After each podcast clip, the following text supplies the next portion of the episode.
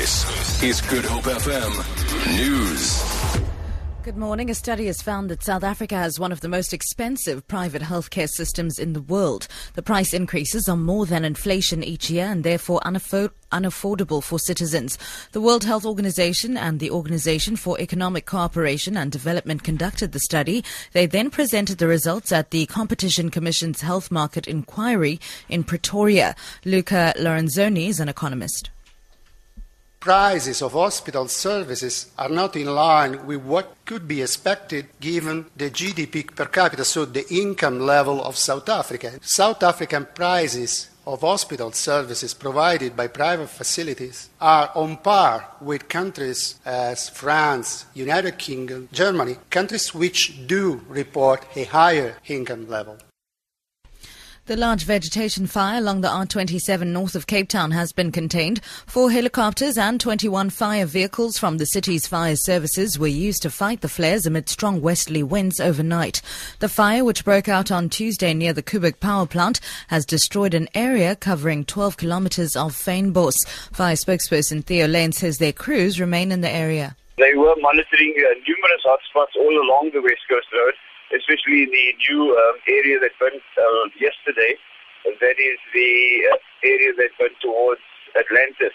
Uh, this morning they will do an assessment as to uh, if additional resources must be brought in uh, to completely extinguish this fire and how many resources if uh, required. After violent protests this week, the University of Cape Town has been granted an interim interdict against 16 people. Not all of them are students. They will be allowed on camp. They will not be allowed on campus until the next court day on the 15th of next month. Eight people, including six students, appeared in court on charges of public violence yesterday.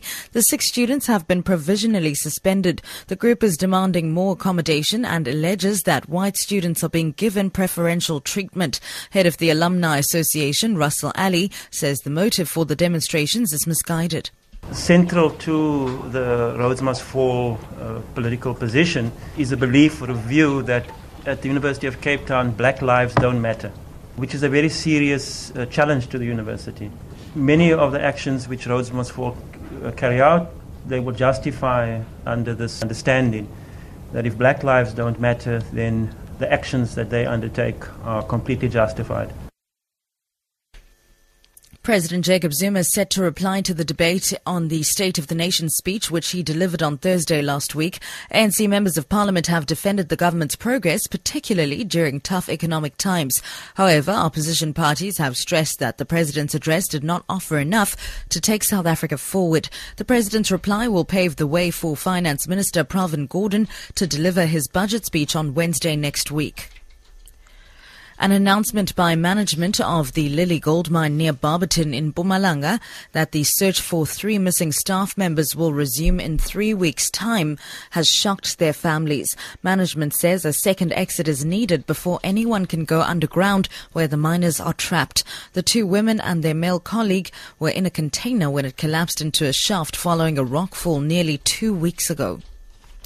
The rand is trading at 15 rand 47 to the US dollar, 22 rand 12 to the pound sterling, and 17 rand 23 to the euro. Gold is trading at $1,209 an ounce, and the price of Brent crude oil is at $35.10 a barrel. For Good Hope FM News, I'm Sibs Matiela.